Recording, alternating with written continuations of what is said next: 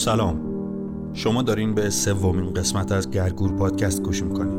پادکستی که قراره توی هر قسمتش براتون قصه های صد درصد واقعی رو از چهار گوشه جهان تعریف کنیم و سعی کنیم از دل هر کدوم از این قصه ها یک سال یا یه زاویه دید جدید رو بکشیم بیرون و تا اونجایی که میشه راجبش حرف بزنیم. برای اونایی که اولین قسمت از گرگور پادکستی که میشنون هم اسم پادکست رو یک بار دیگه توضیح میدم. گرگور یه وسیله صید و صیادی ماهی خیلی قدیمیه که توی جنوب ایران هنوز هم برای صید ماهی ازش استفاده می‌کنن. گرگور در واقع یه قفس با توری های فلزی که ماهی از یه سری سوراخ واردش میشه ولی دیگه راه خروج رو از اون پیدا نمی‌کنه. گرگور پادکست رو می‌تونین از همه app ها و برنامه های پادخوان بشنوید Castbox، Google Podcast، Spotify، SoundCloud و هر جایی که فکر می‌کنین براتون راحت تره. از طرفی کانال تلگرام پادکست هم مدتیه که فعال شده. یه سری اطلاعات و عکس و لینک و این داستان هم از گزارش ها رو اونجا می‌ذارم. علاوه بر این می‌تونین همونجا اپیزودها رو هم دانلود کنید و بشنوید. فقط کافیه گرگور پادکست رو search بکنید. پادکست ما تازه کاره و ازتون می‌خوام. اگه از گرگور خوشتون اومد اون رو به هر آدمی که فکر می‌کنید از شنیدنش لذت می‌بره معرفی کنید. دم شما هم گرم. قصه این شماره از گرگور پادکست یک گزارش خیلی داغ و تازه است که توی همین چند روز اخیر توی مجله معتبر اینترنتی آتاویست چاپ شده با عنوان Searching for Mr. X به قلم خانم لورا تاد کارنز ایشون یه نویسنده است که توی حومه مریلند آمریکا زندگی می‌کنه گزارشهاش توی روزنامه های واشنگتن پست، کوارت و مجله الکترونیکی ادبیات معمولا چاپ میشه ولی خب یک جای دیگه و نشریات معتبر دیگه هم ستون نویسی می‌کنه. نویسنده بسیار چیره دستی هستن. ایشون من خودم خیلی این مقالشون رو دوست داشتم. قصهش هم قصه خاصیه. پر رمز و راز و گیرا. منم سعی می‌کنم که به بهترین شکل به گوش شما برسونمش.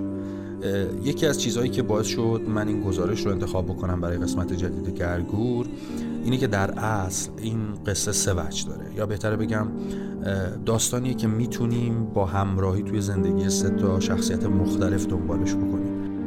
فرم نوشته شدن قصه به گونه که ما با سه شخصیت همراه میشیم. یکیش که شخصیت اصلی قصه است که راجع به اون گزارش نوشته شده و اون دوتای دیگه نویسنده های این قصه هستند که یکیش خانم لورا تاد کارنز هست که راجع به صحبت می‌کنیم در ادامه باز هم ولی یک نویسنده دیگه هم هست که 80 سال پیش اطلاعات اصلی مربوط به این گزارش رو جمع آوری کرده. که باهاش آشنا خواهیم شد. اینم اضافه کنم که اپیزود سوم از گرگور پادکست دو قسمتیه که با فاصله کوتاهی از هم دیگه منتشر خواهند شد. به نظرم بریم تو دل قصه.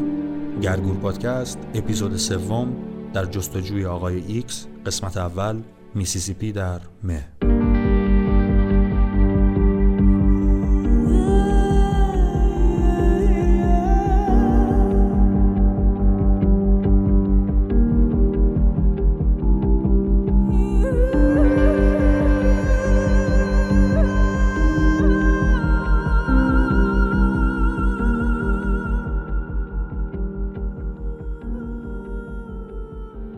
روز در اواخر دهه 90 نویسنده خانم کارنز میگه که من روی پله های چوبی که منتهی می‌شد به کف کاشی و خونک یه اتاق آفتابگیر توی خونه مادر بزرگم توی فلوریدا نشسته بودم. یه دفترچه سیمی ارزون قیمتی هم توی دستم بود که مادر بزرگم توی اون خاطراتشو نوشته بود. مادر بزرگ همیشه در مورد بزرگ شدنش توی میسیسیپی حرف می‌زد. و وقتی که از اون دوران بچگیش حرف می‌زد راجع به زمانهایی حرف می‌زد که مدتی رو توی خونه خالش زنی به اسم لیگون اسمیت فوربس زندگی می‌کرد. این خانم لیگون ما باش خیلی کار داریم و قبل از تولد نویسنده خانم کارنز فوت کرده. ولی از صحبتهای مادر بزرگ اینطوری برمیاد که زنی بسیار سرزنده و متفاوت بود. ایشون در اون زمان در اون تاریخ از آمریکا زنی فمینیست طرفدار حق طلاق برای زنان کاریزماتیک و در کل از این آدمایی بود این خانم لیگون که توانایی این رو داشت که یک جامعه رو به تنهایی به هم بریزه. برخلاف عرف زمانی خودش بسیار الکل می نوشید و درگیر داستانهایی مثل طرفداری از حقوق دگرباشان و همجنسگرایان هم بود. خلاصه که زنی بود ایشون بسیار جلوتر از زمانی خودش و تو عاشقش می شدی اگه می دیدیش مادر بزرگ این جمله رو به خانم لورا تاتکارنز می‌زنه. میگه که همینطوری که مادر بزرگ سیگار باریکش رو می‌کشید گفت بله اگه تو اون زمان بودی عاشق این خانم لیگون می‌شدی. لیگون زن قد بلند و زیبایی بود. توی سن پنجاه سالگی یا سری خط و خطوط میان سالگی هم داشت روی صورتش ظاهر می‌شد و معمولا لپ و رخسار این خانم هم همیشه گلگون و سرخ و سفید بود که چون الکل زیاد مصرف می‌کرد. ازدواج کرده بود اما خب ازدواجش خیلی دوامی نداشت و تنها چیزی که براش به جا مونده بود از اون ازدواج لقب میسیز بود که حالا به زنی میگن که ازدواج کرده. زن کاری و مستقلی هم بود. کارهای زیادی رو هم تست کرده بود. خیلی ایشون شغل عوض می‌کرد. مثلا تدریس کرده بود یه زمانی توی مدرسه یا یه مدتی حتی لوازم و تحریر میفروخت. املاک و مستقلات معامله کرده بود چند سال. و حتی به مدتی یه مدت خیلی کوتاهی رو هم توی دفتر بیمه کار می‌کرد و در نهایت روزنامه نگاری هم کرده بود. روزنامه نگار خیلی پرتلاشی هم بود. زودم پیشرفت کرد. تا جایی که برای گزارش وضعیت روستاهای جنوب آمریکا مدتی رو همراه النور روزولت بانوی اول اون سالهای آمریکا همسر, سنا... همسر پرزیدنت روزولت توی سفر بود و کار می‌کرد. بعدم که برگشت اولین آژانس تبلیغاتی کل میسیسیپی رو به همراه یه خانم دیگه به اسم خانم ارلن رایت که خب ظاهرا یه رابطه عاشقانه هم با ایشون داشته راه اندازی می‌کنه.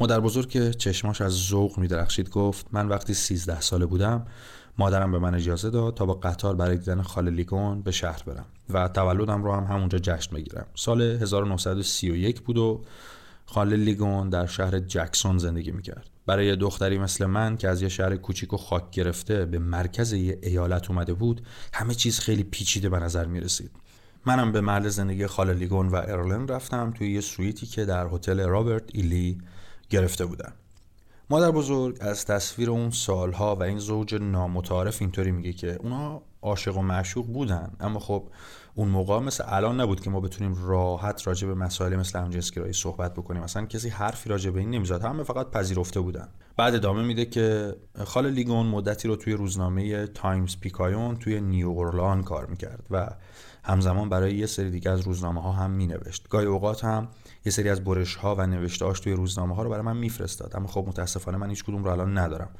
ولی شاید تو بتونی با یه سرچی توی اینترنت و کامپیوتری چیزایی راجبش پیدا بکنی. میگه مادر بزرگ به خانم کارنزینو میگه. از اینجای قصه. خانم لورا تات کارنز نویسنده مقاله. شروع به یه سری جستجو برای شاید پیدا کردن ردی از مقاله های خانم لیگون اسمیت می‌کنه.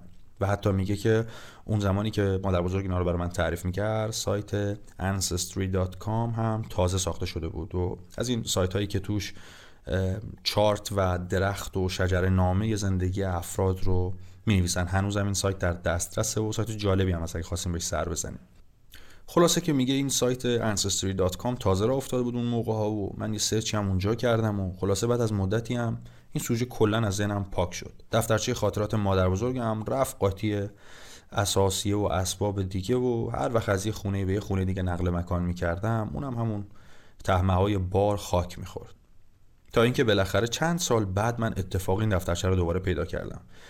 وقتی این دفترچه رو پیدا کردم که مادر بزرگ حالا حدود ده سالی می‌شد که مرده بود. خلاصه که دفترچه رو باز کردم و خاطرات مادر بزرگ رو دوباره خوندم.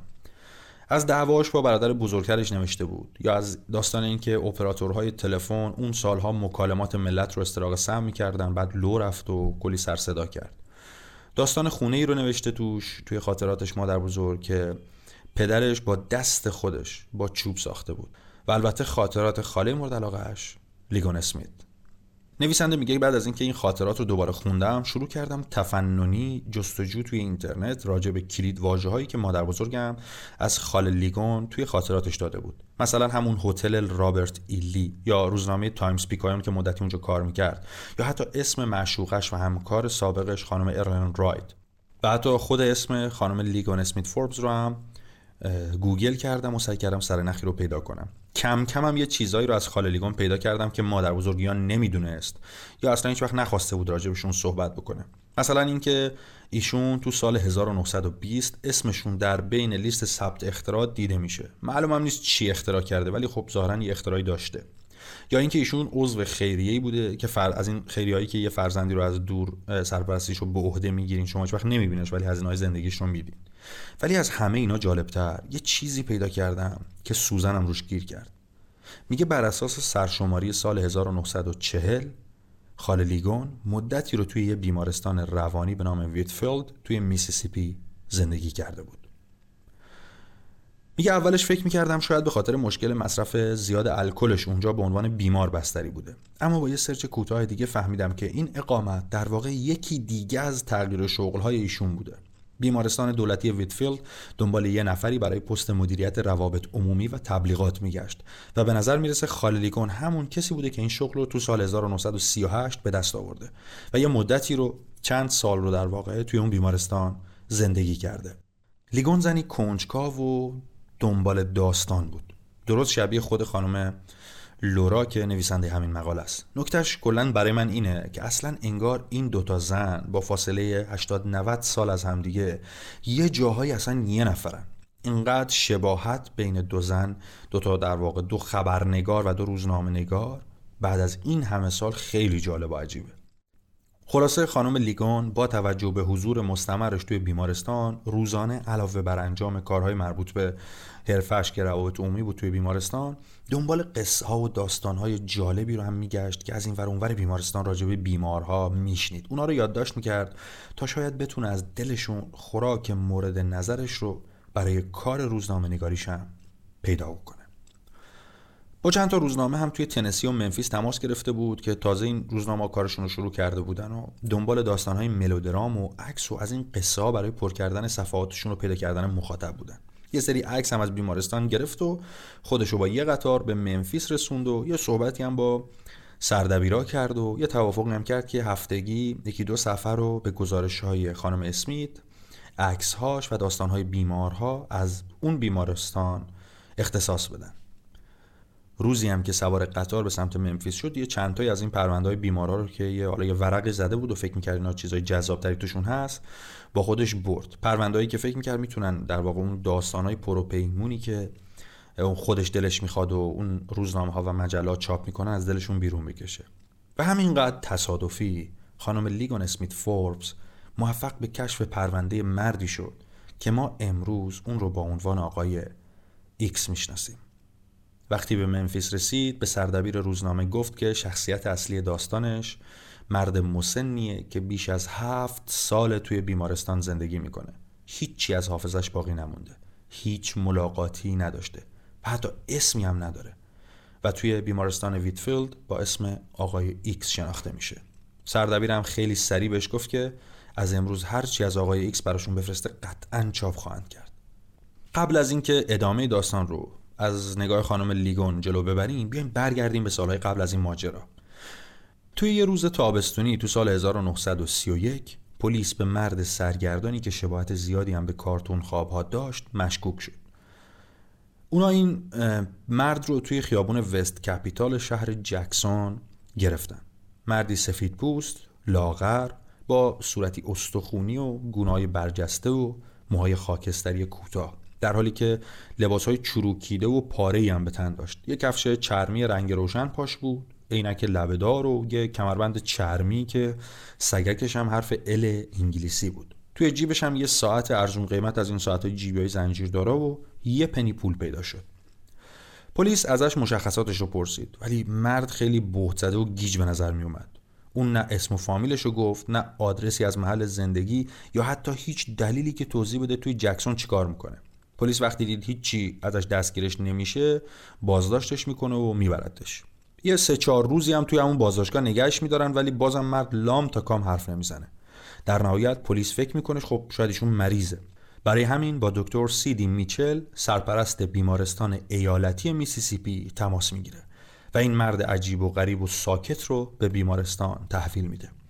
بعد از ورود ایشون به بیمارستان و بعد از انجام یه سری معاینات سرپایی و بررسی و چکاپ و از این اتفاقات روتینی که توی بیمارستان میفته پزشکان اعلام می‌کنن که به دلیلی خیلی ناشناخته این مرد حافظه خودش رو از دست داده. مرد سرگردان و گم شده ای که سنش رو پزشکان حدود 60 سال تخمین می‌زدن توی دفتر بیمارستان با عنوان mister X یا آقای ایکس ثبت شد که معنیش اینه که هیچ هویت قابل دسترسی از ایشون موجود نیست. اما واقعا این مرد کی بود؟ از کجا اومده بود؟ چطوری از یه خیابونی توی شهر جکسون توی جنوبی ترین نقطه آمریکا سر در آورده بود؟ توی اولای رکود اقتصادی بزرگ آمریکا اونم به تنهایی بدون حافظه. تو سال 1931 بیمارستان ایالتی خیلی فرسوده شده بود و چهار سال بعد از ورود آقای ایکس توی سال 1935 بیمارستان به ساختمون های جدیدی که یه 15 مایل بیرون از شهر ساخته شده بودن منتقل شد. ساختمون هایی که به افتخار فرماندار بزرگ اون موقع آقای هنری ال ویتفیلد به بیمارستان ویتفیلد نامگذاری شد. حدود 60 70 ساختمون آجوری قرمز با ستونهای بلند سفید محوطه چمنکاری شده باغچه های پر از گلای رنگ و وارنگ دریاچه مصنوعی خیابون آسفالت و پیاده روهایی که این ساختمون های قشنگ رو به هم وصل می‌کرد. خلاصه یه مجموعه فوقالعاده برای نگهداری از بیماران روانی و درمان و تحقیق روی انواع این بیماری ها این مجموعه کلا یه طوری بود که شاید از نگاه رهگذرها بیشتر شبیه اردوگاه تفریحی تابستونی یا مثلا حتی دانشگاه بود تا یک مرکز روانپزشکی. در طول قرنها بیمارای روانی بیشتر موجوداتی تحت تاثیر شیطان و نیروهای تاریک شناخته می شدن و معمولا خیلی هم بد باشون برخورد می شد و محل نگهداریشون هم معمولا جاهای وحشتناکی بود که هیچ رسیدگی بهشون نمی شد حتی گاهن کشته می شدند به جرم بیماری روحی روانی داشتن. اما خب توی دهه چل توی آمریکا مراقبت های بهداشتی و روانی بیشتر به سمت مدل های درمانی جدید پیش رفت. کم کم درمان دارویی جای خودش رو پیدا کرد. حتی لوبوتومی یا جراحی مغز هم تازه شایع شده بود. تصور این بود که خیلی از این مشکلات روحی و روانی منشأ فیزیکی توی مغز آدم دارن. البته الان دیگه این نوع جراحی ها منسوخ شده. دکتر میچل سرپرست ویتفیلد اما این پردیس رو مطابق آخرین دانش علمی روانپزشکی طراحی کرده بود. محیط فیزیکی بسیار آرامش بخش با یه چشمانداز بسیار قشنگ. بیماران در طول هفته برنامه های متنوعی از رقص و شادی تا برنامه های شبانه تماشای فیلم رو داشتن. حتی روزهای یک شنبه بیماران می‌تونستن همراه کارکنان بیمارستان به کلیسا برن. توی باغ و گلخونه های پردیس یا قسمت دامداری داوطلبانه کار کنن. به گل و گیاها برسن شیر گاوا رو بدوشن. حتی بیمارهایی که توانمندی بیشتری داشتن توی یه سری جلسات کاردرمانی توی کارگاه ها لباس میدوختن. این مزارع و کارگاه ها و گلخونه ها هم هم نیاز خود بیمارستان رو رفت می‌کرد هم توی تأمین هزینه های درمانگاه کمک می‌کرد. دکتر میچل معتقد بود این کارها امکان مشارکت این بیماران رو توی جامعه خودشون فراهم می‌کنه و باعث میشه روند درمانشون هم بهتر پیش بره. بعضی از بیمارها که در حال گذران بحرانهای موقتی و کوتاه مدت بودن فقط همین آرامش محیط بهشون یه بهانه‌ای برای فرار از آشفتگی می‌داد و این ویتفیلد با این با این محیط آرام و زیباش به درمانشون خیلی کمک می‌کرد. معمولا هم بعد از یه اقامت کوتاهشون یه ذره بهتر می‌شد و برمیگشتن سر خونه زندگیشون. اونایی هم که اختلالات شدیدتر و بیشتری داشتن از بیماری های روحی مزمن رنج می بردن توی محیط بیمارستان آرامش و ثباتی رو تجربه می‌کردن که خب حالا بالاخره یه ذره روند درمانشون رو سریعتر می‌کرد. برگردیم به آقای ایکس. آقای ایکس از دید مسئولان بیمارستان بعد از این سه چهار سال در حال پیشرفت بود. توی گلخونه بیمارستان کار می‌کرد. از گل ها مراقبت می‌کرد. خیلی زود آقای ایکس مهارت‌های غافلگیر کننده ای رو توی شناخت و پرورش انواع گیاهان از خودش حتی نشون داد. توی زمانهای استراحتش با کارکنان با کارکنان و پرستار بیمارستان ورق بازی می‌کرد و توی بازی های پیچیده ورق هم مهارت خیلی زیادی از خودش نشون می‌داد. مثلا یه بازی هست به اسم بریج اینو خیلی خوب بلد بود. این بازی بسیار سختی از اون بازیهایی که برای قمار و شرط بندی استفاده میشه و آقای ایکس خیلی خوب این بازی رو بلد بود و معمولا هم می‌برد. در هر حال چیزی که مشخص بود دانش معنایی و مهارتی آقای ایکس اصلا ایرادی نداشت و در واقع عملکرد ذهنی و مغزی اون کاملا سالم به نظر می رسید اون چه کم شده بود یا کلا دچار آسیب شده بود بخش خاطرات و حافظه مربوط به مسائل شخصیش بود. درسته که اون بازی بریج رو بلد بود اما اصلا یادش نمیومد که چطوری یا به وسیله چه کسی این بازی رو یاد گرفته. باغبان چیره دستی بود ولی یادش نمیومد کی اسم این همه گل رو بهش یاد داده. یا اینکه مثلا کدوم یکی از این گل ها قبلا تو حیات خونه مادر و پدرش یا مثلا تو حیات خودش بوده. آقای ایکس حالا اما بیشتر هم حرف می‌زد. ساعتهای زیادی رو توی کتابخونه بیمارستان میگذروند هر روزنامه و مجله ای رو برای شاید پیدا کردن چیزی که به نظرش آشنا بیاد میگشت. به دکترها و کارکنان می‌گفت خیلی دلش می‌خواد بدونه چی باعث شده که حافظش مختل بشه.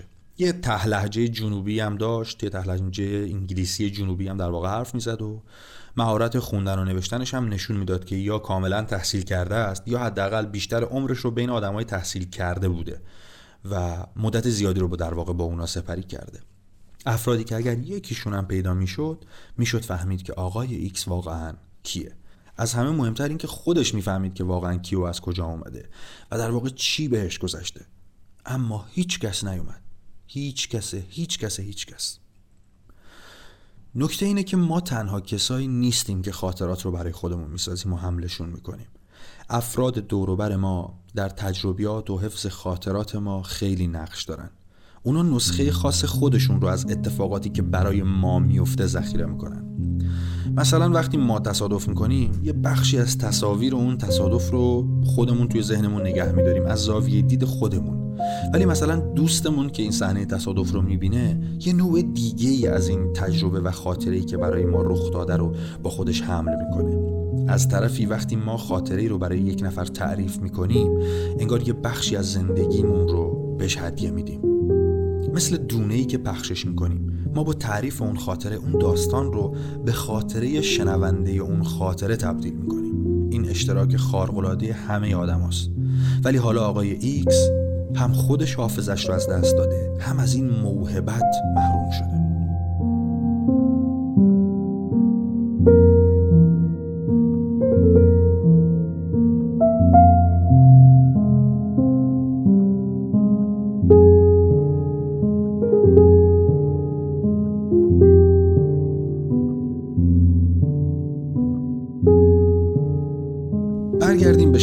قصه رو از اون شروع کرده بودیم. یعنی خانم لیگون یا خاله لیگون. لیگون به محض برگشتنش از دفتر روزنامه از منفیس در واقع به میسیسیپی به ملاقات آقای ایکس رفت و باش مصاحبه کرد. میگه که اولین باری که به ملاقات آقای ایکس رفتم لباس مجلسی شیکی پوشیده بود که دولت بهش داده بود. از همون نگاه اول می‌شد فهمید که این مرد قبلا کسی بوده برای خودش. من توش یه جنتلمنی و یک ادب و فرهنگی رو می‌دیدم. خیلی هم لاغر شده بود. انگار که این لباس ها بیشتر از اینکه تنش باشه اصلا بهش آویزون بود. اینقدر لاغر. یه پیشونی برجسته ای داشت که روی چشماش سایه مینداخت در هر حال خانم لیگان یه مصاحبه با آقای ایکس می‌کنه. کلی هم عکس از فعالیت های روزانش تهیه می‌کنه و با مقام های بیمارستان هم مصاحبه می‌کنه و در نهایت گزارش خودش رو به دفتر روزنامه توی ممفیس میفرسته. بالاخره چهار دسامبر یه روز یک شنبه ای توی سال 1938 تیتر آقای ایکس کیست میره روی جلد مجله کامرشیال اپیال. زیرش هم نوشتن یه داستان رمزآلود عجیب. آقای میسیسیپی. معمایی که هر ساله غیر قابل حلتر می شود توی توضیح مقاله‌م اومده بود مردی که خودش را گم کرد. آقای ایکس گم شده در سرزمین مه‌آلود فراموشی. هفت سال و نیم تحقیقات بی نتیجه برای یافتن هویت مردی که خودش را فراموش کرد. امیدم داشتن به اینکه شاید این مقاله بتونه یه راه حلی برای پیدا کردن و باز کردن این معما پیدا بکنه. تا قبل از سال 1938 هم یه تلاشایی برای پیدا کردن سرنخ شده بود. مثلا آقای ایکس روی چند باری هیپنوتیزمش کردن شاید بتونن چیزی رو توی حالت خلسه از ضمیر ناخودآگاهش بکشن بیرون ولی خب فایده نداشت. 1934 پلیس اومد ایشون دوباره گرفت و برد ازش عکس گرفت اثر انگشت گرفت. حتی به روش برتیلون که یه روش اندازهگیری دقیق ابعاد و اندامهای مختلف بدن هم هست ازش یه الگو درست کردن که بشه شاید یه تخمینی از نژاد و محل احتمالی زندگیش زد. در کل یه سیستم شناسایی بر اساس ابعاد فیزیکی فرد مثل طول انگشت‌ها و ابعاد سر و این چیزا. بعدم پرونده رو به پلیس فدرال فرستادن و حتی در اختیار همه مأمورهای پلیس تو جنوب آمریکا هم قرار دادن. پلیس هم تحقیقاتش رو دنبال کوچکترین سرنخ شروع کرد اما بازم فایده نداشت. بعد یه چند ماه کار رفت توی بایگانی. توی گزارش چاپ شده ماجرای چگونگی پیدا شدن آقای ایکس هم نوشته شده بود. زیر عکسای چاپ شده هم یه سری اطلاعات کمی که پزشکان موفق شده بودن توی این چند سال کشف بکنن هم یادداشت شده بود. مثلا هوش واژگانی و غنی ایشون یا درک صورتهای مالی و ریاضیات یا تواناییش توی درک و مهارتش توی بازی های پیچیده با ورق یا حتی دانش و اطلاعات وسیعش در مورد گیاهان. کامرشیال اپیال همچنین یه نمونه هم از دستخطش هم منتشر کرد. آقای ایکس یادداشتی رو با این مضمون که اینجا خیلی زیباست و خیلی از دکتر میچل و کارکنان اینجا ممنونه و امیدواره بتونه خانوادش رو پیدا بکنه نوشته بود. و گفته بود روزی که بتونه همه چیز رو به خاطر بیاره براش حس کریسمس رو داره. آخرش هم با اسم آقای ایکس یادداشت رو امضا کرده بود. مقاله رو هم با یه التماس ساده مجله به پایان برده بود و نوشته بود اصلا کسی ایشون رو می‌شناسه. نویسنده گزارش گزارشی که دارم براتون می‌خونم. خانم لورا تاتکارنز میگه وقتی که سر و کله آقای ایکس توی زندگی خانم لیگون کشف شد درام زندگی این زن قدرتمند و خستگی ناپذیر انگار تغییر کرد. اون به راز بزرگی که انگار سالها دنبالش بود رسیده بود. من هم خانم نویسنده میگه من هم حالا فکر می‌کنم وسط تمام این رازها و نقاط کور همزاد روحی خودم رو پیدا کردم. لیگون هم مثل من نویسنده بود. زن مستقلی بود. بار غالب و عرفی جامعه رو به هم می‌زد. خارج از چارچوب هایی که جامعه براش تعریف کرده بود دنیای خودش رو ساخته بود. اینا همش چیزایی که منم رویاش رو دارم. خانم نویسنده میگه نویسنده ای که مقاله که من دارم براتون می‌خونم. اما لیگون کنار همه این دستاوردها آشفتگی و شکستهایی هم داشت. اون کارش رو به عنوان روزنامه‌نگار همراه با بانوی اول از دست داده بود. معشوقش ارلن برای یه کار دولتی مجبور شده بود بره واشنگتن. لیگون هم مدتی رو باش رفته بود ولی خب بعد از یه مدت دیگه از هم جدا شده بودن و تنها برگشته بود به میسیسیپی. پدرش و یکی از خواهراش رو توی مدت کوتاهی پشت سر هم از دست داد. اون آژانس تبلیغاتی هم که راه انداخته بود هم توی این رکود اقتصادی بزرگ اون سالهای آمریکا کم کم دیگه درآمدی نداشت و جمع شد. شغل و درآمد به سختی پیدا می شد مجبور شده بود هتل سویت قشنگش رو توی هتل رابرت ایلی پس بده. بره یه اتاق درب و داغونی رو یا جای دیگه اجاره کنه. و از همه اینا مهمتر به شدت هم درگیر مصرف الکل شده بود. حتی یه بارم به خاطر مستی تو ملای عام بازداشت شده بود. نویسنده باز اینجا از مادر بزرگش نقل می‌کنه که می‌گفت نوشیدن زیاد خیلی وقتها خاللیگون رو پا مینداخت اون موقع ها بود که یکی باید پیدا می‌شد که جمع و جورش کنه. این اعتیاد به الکل باعث می‌شد که لیگون در طول پنجاه سال زندگی کاری خودش به سختی دو سال رو شما بتونین پیدا بکنین که سر یه شغل مونده باشه. گاهی وقتا خودش از کار خسته می‌شد ولی بیشتر مواقع به خاطر بینظمی ناشی از مصرف الکل اخراج شده بود. خانم کارنز میگه اوایل تصور می‌کردم کار توی ویتفیلد برای لیگون حکم یه قایق نجات رو داشته. بس فقط حقوق ثابت و جای خواب و اینا توی این رکود اقتصادی نبود. لیگون انقدر مستقل و توانا بود که بتونه به یه شکل دیگه هم زندگی جدیدش رو سپری کنه. اما بیمارستان براش این فرصت رو ایجاد می‌کرد که خودش رو دوباره جمع کنه پیدا کنه. درست مثل آقای ایکس. این یکی از اون بخشای از این قصه است که شاید دلیل ما برای انتخاب این قصه برای این قسمت از پادکست گرگور باشه. برخورد تصادفی لیگون با مرد مرموز قصه ما باعث میشه که لیگون هم برای خودش هم برای خانم کارنز و هم برای ما بدل به یک قهرمان بشه. همونی که احساس می‌کنم این روزا ما بهش نیاز داریم. اون فرصت انجام دادن کار شایسته ای رو پیدا کرد.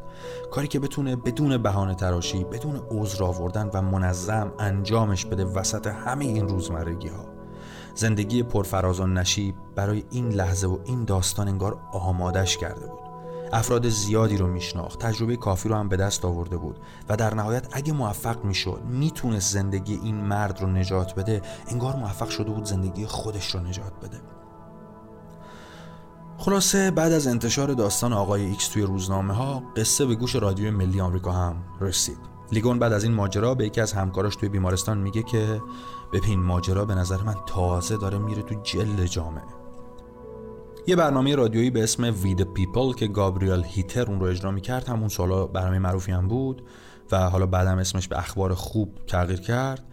داستان این آقای ایکس رو شنید و برای گفتگو دعوتش کرد. یه برنامه نیم ساعته از شبکه CB رادیو در نیویورک که ساعت 9 شب پخش می‌شد و همه عمده محبوبیتش هم به خاطر صحبت با های جالب و گمنام و عجیب غریب تو آمریکا بود. لیگون هماهنگی های سفر رو برای آقای ایکس و دو نفر از خدمه بیمارستان به نیویورک انجام داد.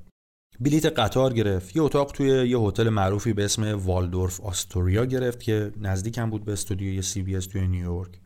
روز سه‌شنبه 17 ژانویه 1939 هیتر آقای گابریل هیتر اون گزارشگر رادیو با تیتر مجله تایم حق حق مه‌آلود در صدای یک مرد آقای ایکس و داستانش رو معرفی کرد. یه سری نویسنده هم توی رادیو یه روایت تخیلی از نحوه ورود آقای ایکس به بیمارستان دولتی میسیسیپی نوشتند و هیتر همون رو خوند جالبه که این روایت بعدا به عنوان یه سرفصل و یک مطلب درسی برای نویسنده رادیو توی دانشگاه هم آموزش داده می‌شد. جالبم از خالی از لطف نیست. حالا من سعی می‌کنم جان مایه کلام رو بهتون بگم که بفهمینش. دیگه همه متن رو من نمی‌خونم. گوینده رادیو میگه که روز 25 جولای 1931 پلیس مرد خوشلباسی رو بیهوش توی یکی از خیابونها توی شهر جکسون پیدا کرد.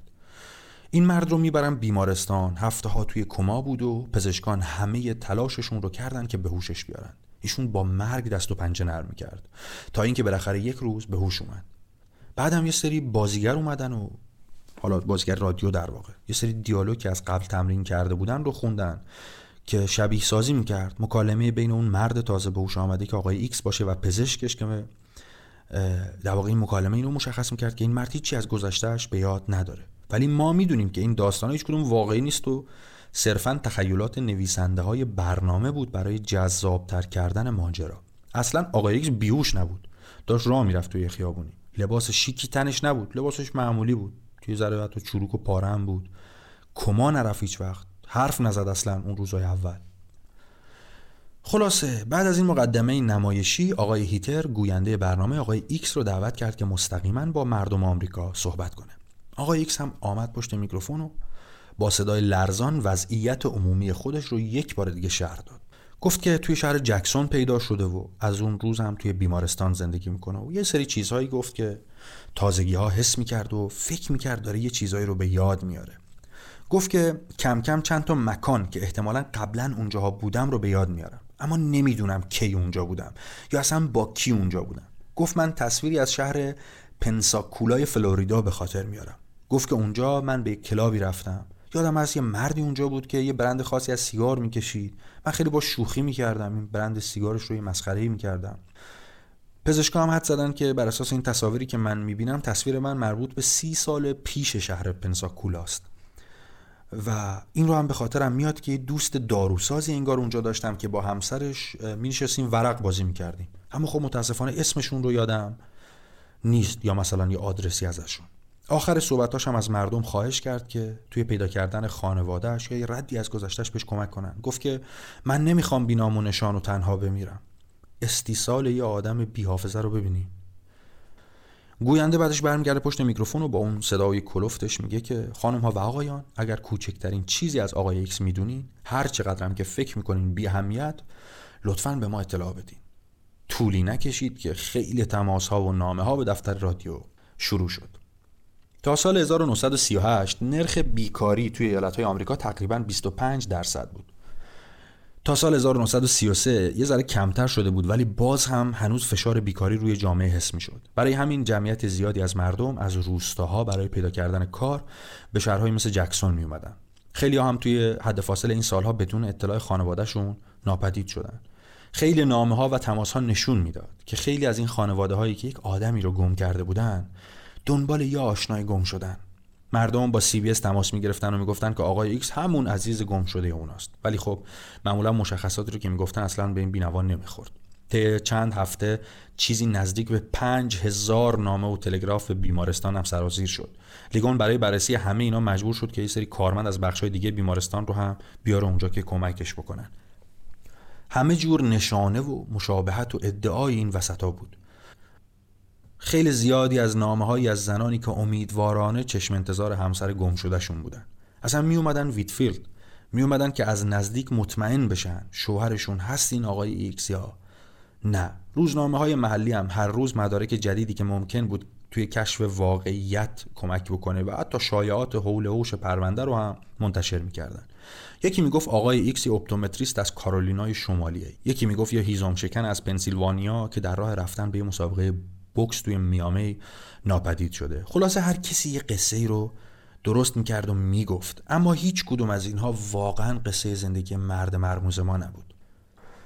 احتمالات و مدارک و فرضیه ها یکی بعد از دیگری رد می‌شد. کلا هیچ هیچ هیچ. معمای آقای ایکس و اینکه این مرد خویش باخته و گم شده در خود واقعا کی هست؟ حل نمی‌شد. اگر آقای گراتون بی کانویل پزشک 42 ساله توی توسکالوسا توی ایالت آلاباما توی تصادف رانندگی هفته قبلش کشته شده بود. شبی که برنامه We the People پخش می شد آقای کانویل روی تخت بیمارستان بود. هفته پیش ماشینش در حالی که برادرش رانندگی می‌کرد تصادف کرده بود و الان در حال درمان بود. همینجوری که حالا روی تخت بیمارستانیشون دوره نقاهتش رو سپری می‌کرد برنامه ای رو که از رادیو پخش می‌شد شنید. احساس کرد صدای این آقای ایکس خیلی شبیه به صدای دوست قدیمیشه که فروشنده بیمه بوده.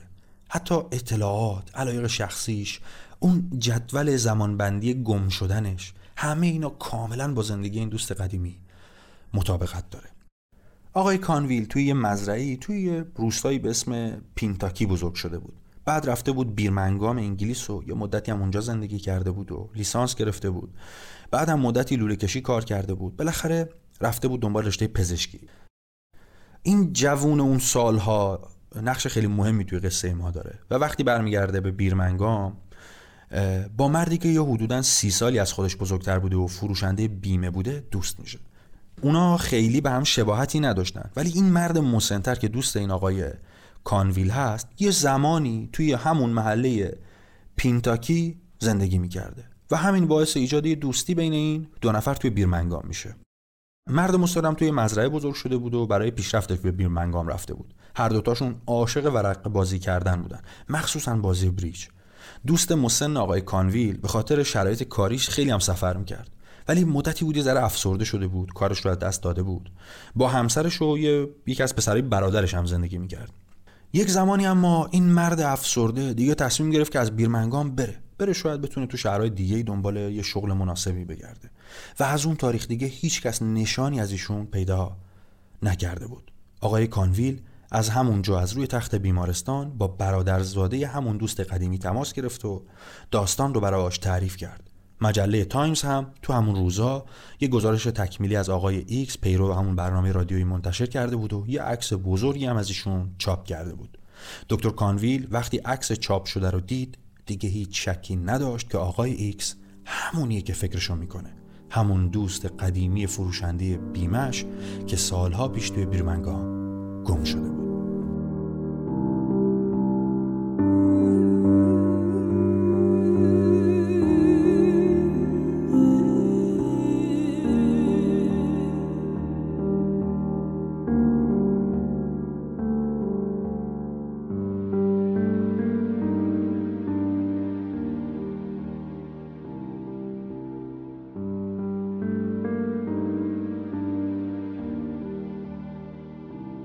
شما شنونده قسمت اول از مجموعه دو قسمتی در جستجوی آقای ایکس اپیزود سوم از گرگور پادکست بودین که در مهر ماه 1400 منتشر شد. امیدوارم از شنیدن این قسمت لذت برده باشید. اگه دوست داشتید می‌تونین گرگور پادکست رو به دوستانتون معرفی کنید. تا حدود یک هفته دیگه که قسمت دوم این اپیزود رو منتشر کنیم می‌تونین عزیزانتون رو هم با ماجرای این قسمت از گرگور پادکست همراه کنید یه بار دیگه میگم که شما می‌تونین از همه اپلیکیشن های پادگیر یا podcatcher ما رو بشنوید به کانال تلگرام ما هم سر بزنید اونجا هم عکس و اطلاعاتی رو از هر قسمت منتشر می‌کنیم که خالی از لطف نیست. و حتی می‌تونین قسمت های مختلف پادکست رو هم اونجا بشنوید تا هفته بعد و قسمت دوم از مجموعه در جستجوی آقای ایکس خدا نگهدار.